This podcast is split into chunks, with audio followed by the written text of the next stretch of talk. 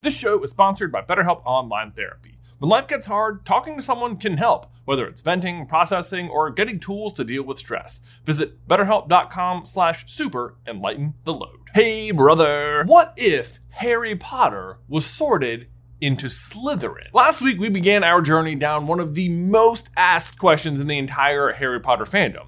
What if Harry had just not ask the sorting hat to not put him in Slytherin? Which, by the way, this video will probably make a lot more sense if you've seen the first one, but no pressure. But in a nutshell, the results thus far have been kind of surprising in that Harry still ends up best friends with Ron and Hermione. He still plays Seeker, albeit for the Slytherin Quidditch team. Draco still hates him, and he still took on Voldemort at the end of year one. All in all, book one stuck fairly close to the original, but how will Harry fare in year two? Because Chamber is the book that focuses pretty heavily on Harry's own internal struggle with this exact question. The heir of Slytherin is on the loose, and Harry is pretty concerned that it's him when he's in Gryffindor. I mean, how do you think he's going to fare when he's in Slytherin? And do you think he'll still be able to use the sword? Well, today we find out what would have happened in Chamber of Secrets if Harry Potter had been sorted into Slytherin. You would have done well in Slytherin.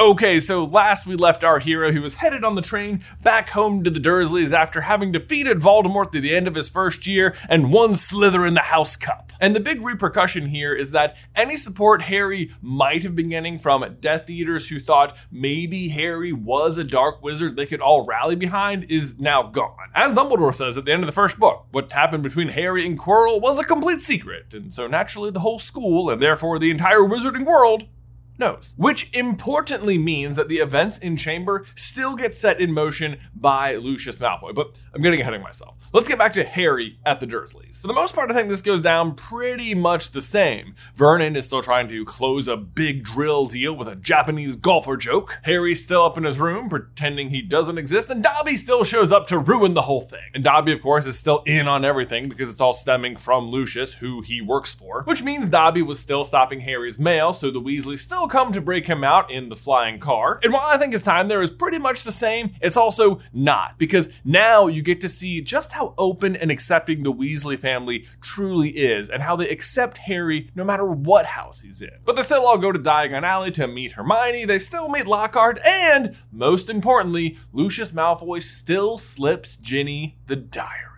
Lucius, of course, in this scenario, actually bought Harry his Nimbus 2000 last year, only for Harry to take down Voldemort again and prove that he is not a dark wizard. So he probably feels kind of foolish for having bought uh, Harry the Broom. Either way, though, that brings us to platform nine and three quarters, where Dobby still stops Harry and Ron from getting through, so they still have to steal the car and still crash it into the Whomping Willow, where they are then intercepted by Snape. And I'm not gonna lie, this was tricky to figure out because in the main storyline, Snape literally bemoans the fact that Harry and Ron are not in his house because if they were, he'd have them expelled.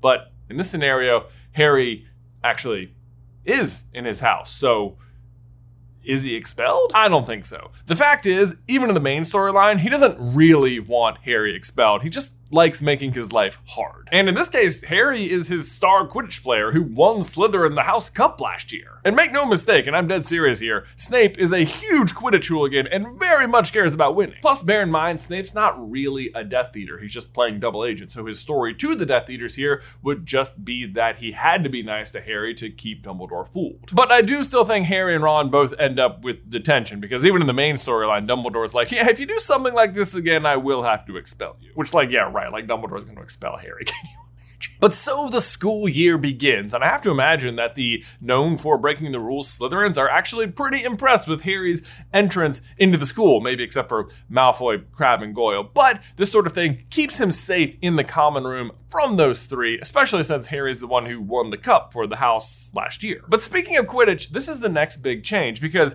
Harry being on the Slytherin Quidditch team means Draco is not. Meaning the rest of the Slytherins do not end up benefiting from the Nimbus 2001s gifted by Lucius Malfoy. Not that it really matters because they don't really need them because they've got Harry. But this does mean the interaction where Ron tries to curse Malfoy but his spell backfires and he's the one who ends up vomiting slugs doesn't happen at all. So Riley, Riley if you could just go ahead and play that scene in reverse. Thank you. Wow, somehow backwards was even worse. But here's the other thing Harry not being on the Gryffindor team means that the Gryffindor team has an opening at Seeker. And you know who I think tries out and gets it? Ron. We know he's interested in playing on the Quidditch team. I mean, even in the main storyline, the moment there's an opening, he tries out. Plus, being a second year now, he'd be eligible to make the team, and as a second year, he'd be very light and good at playing Seeker. Plus, he's already got two brothers on the team, Fred and George, who could totally vouch for him.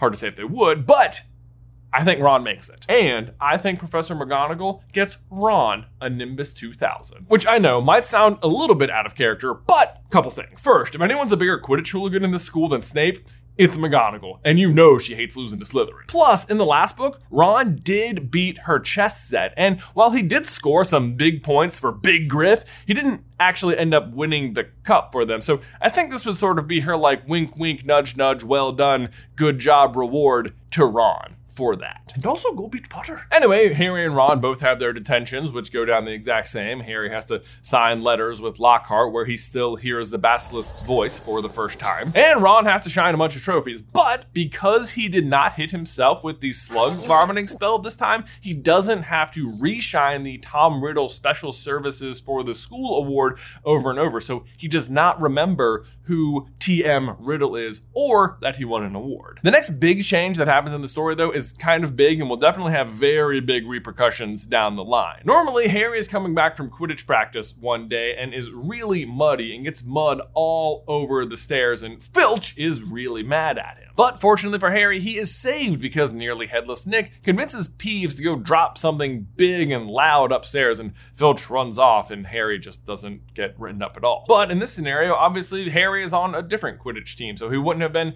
coming into the castle at that time. Also, as a Slytherin, he doesn't have a relationship with nearly headless Nick, so Nick would definitely not go organize some distraction on his behalf. But the fact that this doesn't happen is big because one, it means that Harry never learns that Filch is a squib. Two, it also means that Harry doesn't agree to go to the Death Day party as a thank you to Nick. And three, it means that whatever Peeves broke didn't end up getting broken. So um what what what did he break? Oh yeah, the vanishing cabinet. I wonder if that'll be important later. But since Harry, Ron, and Hermione don't have to go to the Death Day party, it means they do go to the Halloween feast where Harry would just be sitting with all the Slytherins, meaning that Harry, Ron, and Hermione don't discover Mrs. Norris by themselves. Instead, they discover the cat at the same time the rest of the school discovers it. But since Harry isn't found at the scene of the crime like he normally is, and because he didn't find out that Filch was a squib, Filch doesn't immediately accuse him of murdering his cat in front of everyone, which means Harry isn't the immediate suspect like the entire school right out of the gate. Malfoy, on the other hand, just still real excited about the writing on the wall. You'll be next, mudbloods. That said, just because the school doesn't suspect Harry doesn't mean Harry doesn't still suspect Harry, especially after Hermione learns everything she does about the Chamber of Secrets from Professor Binns and then tells Harry, and he adds that up with the voices he's hearing inside his head, and he's worried it was him somehow. Which I know might sound unlikely, like he knows he was at the feast, right? But even in the main story, when he's in Gryffindor and knows he didn't did it, he's, he's still not sure it wasn't him somehow. Who am I, Hedwig? Plus, don't forget, in this scenario, he would have spent his first year trying to prove to a bunch of people who he was living with that he was not a dark wizard. And even though he proved them all wrong, the idea would still be fresh in his brain, not to mention he did defeat Voldemort with his bare hands last year, so I don't know, is is he dark? In any case, the Golden Trio still take it upon themselves to investigate the crime scene the next day, where they do meet Moaning Myrtle anyway, which I guess maybe Hermione already knew her. But it's important that they meet her because Myrtle is obviously a big part of the puzzle. Normally they meet her at the Death Day party, but now it's delayed until here. But that brings us to our first Quidditch match of the year Gryffindor versus Slytherin. But this time, it's not Harry versus Draco, it's Harry versus Ron. Now, obviously, Ron is going to be just like super duper nervous for this match because that's just, you know, his regular MO with Quidditch anyway. But this is also his first game ever, and it's against his best friend, the boy who lived and who also never lost, Harry Potter. Woohoo! How fun. So, if I'm putting myself in Oliver Wood's shoes, I know two things about this match. One, my chasers are way better than the Slytherin chasers. And two, Harry is just just way, way, way better than my very untested seeker Ron Weasley. Thus, Wood's only hope at winning this match is to try and slow Harry down as much as possible until his chasers have covered the 150 point gap. And how's he to do that? Fred and George, the best beaters Gryffindor's seen in years, who, unbeknownst to them, are just going to have a secret advantage in this match, and that one of the bludgers is just bewitched to already be hunting Harry nonstop and maim and or seriously injure him. So the match begins and Oliver's strategy is working beautifully. The Gryffindor chasers are incrementally increasing their lead and Harry just can't catch a breath from the bludgers. Finally, one of his own beaters manages to knock the rogue bludger away, but it immediately changes course and hunts right back at Harry, alerting him to the jinx. Harry, testing his theory, shoots across the field with the bludger chasing close behind. He does a quick 180 and loses it for a second. Ron notices this and asks why Harry is flying so unusually, and Harry explains that one of the bludgers is hunting him. But before they can do anything about it or call a timeout, Ron notices the snitch, and he's so excited he just forgets and blurts it out. Harry, snitch! And with the game suddenly on the line, the bludger is momentarily forgotten and both go racing after the snitch. Harry is in the lead. He can taste it. He is reaching out. He is about to grab the snitch when suddenly he sees the rogue bludger coming. He dodges it and gets back on course, but now Ron is closing in. Harry lowers himself to the broom. He shoots forward. He's neck and neck with Ron when wham! Fred or George, can't tell which one, hits the other bludger and sends it directly at Harry and connects, knocking him out cold. Ron catches the snitch! Gryffindor wins! Ah! The stadium erupts and everyone thinks Ron is a hero. He beat Harry! Everyone, of course, except for Ron, who thinks he only won because of the rogue bludger. So Classic Ron. Meanwhile, Harry wakes up later that night in the hospital wing with a sore head, but is awake enough to hear Colin Creevey arrive as the Basilisk's next victim. The next day, Ron and Hermione come to check on him and point out that Draco wasn't actually at the match, allegedly because he didn't want to watch Potty and the Weasel. But conveniently, there was also an attack.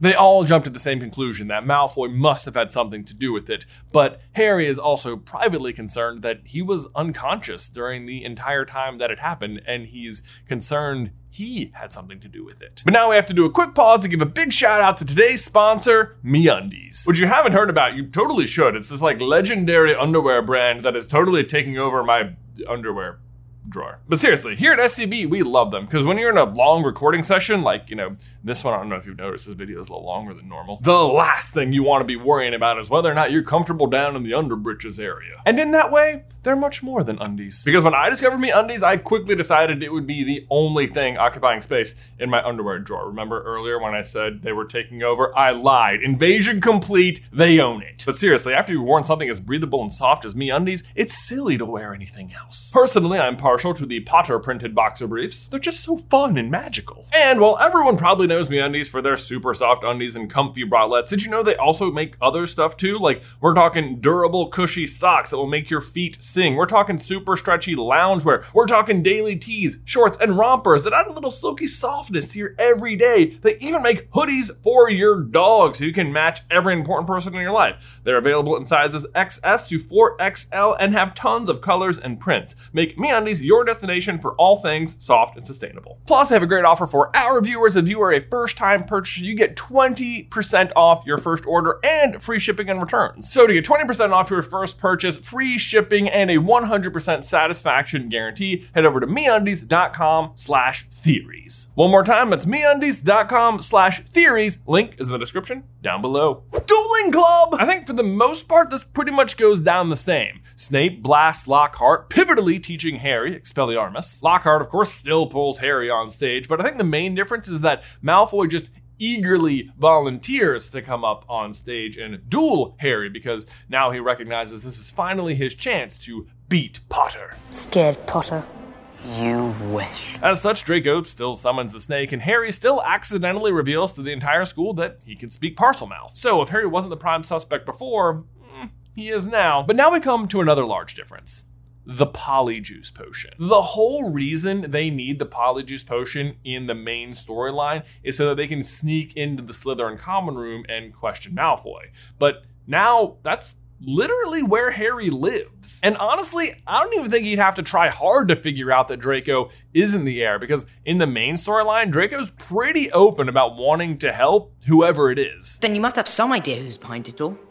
You know I don't Goyle. But beyond that, even if Draco was keeping all of that really close to the chest, even he couldn't ignore the fact that Harry Potter was in Slytherin and could talk to snakes. Draco is absolutely cunning and opportunistic enough to realize Harry's air of Slytherinness. And I think that might actually trump his hatred of Harry, at least enough to directly ask him if he's the heir of Slytherin, and if so, what can he do to help? An offer that Harry would obviously rebuff, but one that would also make Harry feel even worse about himself. I mean, if Draco was willing to forgive the animosity between them, I mean, it must be just so obvious that it's him. Who am I, Hedwig? Anyway, the next big thing that happens is that Justin Finch Fletchley and Nearly Headless Nick both get attacked by the basilisk, prompting Ginny to try and dispose of the diary in Moaning Myrtle's bathroom, which causes Myrtle to flood the bathroom and for Harry and Ron to go in and investigate why she she's flooding it where Harry discovers the diary as usual. The only big difference about the way they find it this time is that Ron doesn't immediately recognize the name T.M. Riddle on the diary because he didn't have to spend an hour polishing that service to the school award. Nevertheless, though, the date of the diary is still there, and they can still do the math to figure out that it's 50 years old and that it must have something to do with the Chamber of Secrets, which was opened 50 years ago. But since they don't know about Tom Riddle's award, they don't immediately assume he caught the culprit. Instead, they may have very well assumed it was Tom Riddle, but honestly, it doesn't matter. It doesn't stop Harry from writing it and learning what he does about how Hagrid got expelled, which is, of course, crucial information in this story. But before we continue, we need to address another holiday, Valentine's Day, because it is a very important day this year. If you will recall, on this Valentine's Day, Ginny goes about sending Harry possibly the most embarrassing Valentine's ever. In Harry's efforts to escape this embarrassing situation, he trips and spills all of his books on the floor, and Draco is there to scoop up the diary and hold it up for everyone to see, wondering aloud, what has Harry Potter written in his diary? And Ginny, who was actually the one who's been opening the chamber this whole time, sees everything that's going down and is horrified by the implications. But either way, Harry uses Expelliarmus on Draco, embarrasses him in front of everyone, and gets the diary back. Now, normally this interaction prompts Ginny to stay behind the Gryffindor common room during the Gryffindor Hufflepuff Quidditch match. She sneaks up to the boys' dormitory and steals the diary back from Harry, which is then when Hermione and Penelope get attacked. However, the big difference here is that Harry doesn't live in Gryffindor Tower he lives in the Slytherin common room, and Ginny doesn't have access to his dorm this time, so she can't steal the diary back. But do you know who does have ready access to Harry Potter's dormitory and now knows that Harry is hiding a secret diary? Draco Malfoy. Malfoy is instead the one who stays behind during the Quidditch match to rifle through Harry's things and steal the diary. It is then him who attacks Hermione and Penelope. Well, I say him, it's obviously Draco, possessed by Tom Riddle controlling the basilisk. So. But I know what you're thinking. No, that wouldn't work because Ginny had poured so much of herself into the diary diary. That's why the diary was able to control her. Draco would just be picking it up. And that's true, but the difference here is that Draco is hyper eager to help out the heir of Slytherin and has been very loud about it all year. As for me, I hope it's Granger. He hates Muggleborns and he hates Harry. And if you recall, Tom Riddle and the diary's main two goals are to kill Harry and to purge the school of Muggleborns. Anyway, this attack is what causes Hagrid to get arrested and Dumbledore to be removed of the school, which typically then prompts Ron and Harry to go into the woods to talk to Aragog to learn the truth about the Chamber of Secrets. And I think all that pretty much stays the same. They talk to Aragog and learn that Moaning Myrtle was the one who was killed 50 years ago and that Hagrid was actually innocent. But a big change does happen the very next day, where usually Harry and Ron are able to trick Lockhart into abandoning his chaperoning duties so they can try and sneak up to the bathroom to talk to Myrtle. But before they can get to the bathroom, McGonagall catches them and they have to make up a lie that they were trying to go see Hermione, which they then have to go do, which is when they learn about the basilisk. But if Harry is in Slytherin this year, then this opportunity doesn't arise because Harry and Ron wouldn't have had Defense Against the Dark Arts at the same time. But that's actually okay because it also then means that Harry would have been at the Slytherin table for breakfast that morning. And if you recall, that is an important breakfast because Ginny is about to tell Harry and Ron everything before Percy suddenly comes and interrupts her. This time, Harry is over at the Slytherin table, probably eating by himself because everyone thinks he's the heir of Slytherin, and Ginny is able to come talk to him completely uninterrupted and tell him everything, including all the same information about the basilisk. So, like usual, he gathers up Ron and the two of them sprint to the staff room to try and alert the teachers to tell them everything about what's been going on.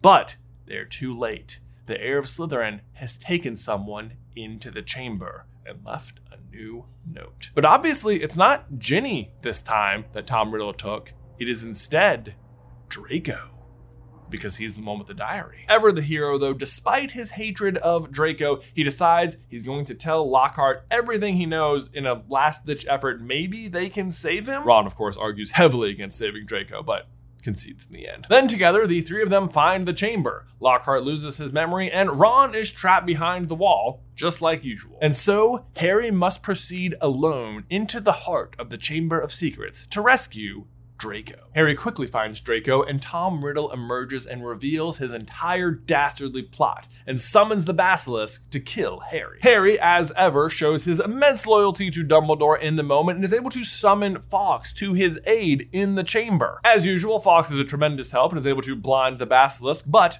and this is huge, Fawkes does not bring the sorting hat. Or, even if he does, it doesn't matter because this time Harry is in Slytherin and cannot pull the sword of Gryffindor from inside. Now, you might argue that if Harry could ever pull the sword in any timeline, he could always pull it in every timeline. Once a true Gryffindor, always a true Gryffindor. Right? Wrong. Alas, this is not the story of Harry was meant to be in Gryffindor. It is the story of Harry is in Slytherin. And as a Slytherin, he cannot pull the sword. Granted, we have seen other Slytherins handle the sword. Bellatrix holds it in Malfoy Manor, and Snape is able to place it in the pool for Harry and or Ron to retrieve. But neither of them actually summoned the sword to themselves, and neither of them actually tried to use it as a sword. And if they had, it wouldn't have worked. Full video by clicking the card. But okay, so then Harry doesn't have the sword. The basilisk is about to strike. Does Harry just die? Does the basilisk kill him? Of course not. Now, in the movies, Tom says, Parselmouth won't help you now, Potter. The basilisk only listens to me. But in the book, he never actually says that out loud, and Harry just never even tries to talk to the basilisk. And the whole sentiment here is that only the heir of Slytherin would actually be able to control the basilisk, not just anyone who could speak Parselmouth. But here's the thing. The diary is just a Horcrux with a piece of Voldemort's soul inside, which is apparently enough to count as the heir of Slytherin. And I have news for you guys. Harry is a Horcrux too, and therefore should also be able to control the basilisk with the literal exact same power. In fact, even in the main story, that should and would have worked. Harry just never tries to communicate it. But now, he doesn't have a sword. So, facing down death, the basilisk strikes, and Harry, acting purely on instinct, shouts out, Stop! in Parselmouth. And much to him and Tom's surprise, it does. And now, instead of a sword fight, everyone's fate comes down to who can convince the basilisk to listen to them. Tom is, of course, furious and screams for obedience. Harry, unsure why the basilisk is listening, tries to press his advantage and argues back. No, he shouts, I'm not your enemy. I don't want to hurt you. Your master, Salazar Slytherin, wanted to purge the school of Muggleborns. He believed in pure blood supremacy, but he's wrong. You've been listening to him all year, but he's just told me that he's a half blood and so am I. Liar! Riddle screams. It's true, he is a half blood, and look who he's brought to the chamber to sacrifice for himself a pure blood Slytherin, Draco Malfoy. Listen to me, you great idiot snake. Please, this boy hates me, but I came here to save him. And then the basilisk lunges, but not at Harry or at Tom, instead at the diary itself, demolishing it and Riddle. Draco immediately awakes, afraid for his life. Potter, what are you doing here? Saving you from that, he says, motioning to the diary, and that, he says, motioning to the basilisk. Draco reels back in fear at the sight of the basilisk, but the basilisk just whimpers, its eyes still horribly injured. Thank you, Harry hisses out to the basilisk. Thank you for saving us. And thank you, Fawkes. And then, as usual, Fawkes begins to cry, but this time he's not healing Harry, who's, of course, uninjured this time around, but instead heals the basilisk's eyes. Upon healing, the basilisk immediately whips its head around and fixes Harry with its gaze. Harry is afraid, but just for a second as he notices he's unharmed, and then he understands. The tears have healed the basilisk's vision, but not its deadly gaze. The basilisk nods to Harry in thanks, and the two share an unspoken understanding that the basilisk will not harm anyone again.